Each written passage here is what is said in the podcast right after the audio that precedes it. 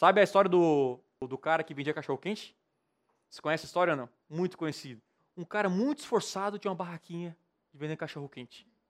E ele ficou a vida inteira para formar o filho dele na faculdade em economia. Olha que triste história. Ele ficou, batalhou e fazia lá, vendia cachorro-quente, vendia cachorro-quente. O filho dele se formou, foi uma festa linda e tal. Aí o filho dele foi lá para o pai e falou: Pai, eu quero que o pai fique atento, que ano que vem vai vir uma crise terrível no Brasil. Aí o pai, ah, é, meu filho? Então tá.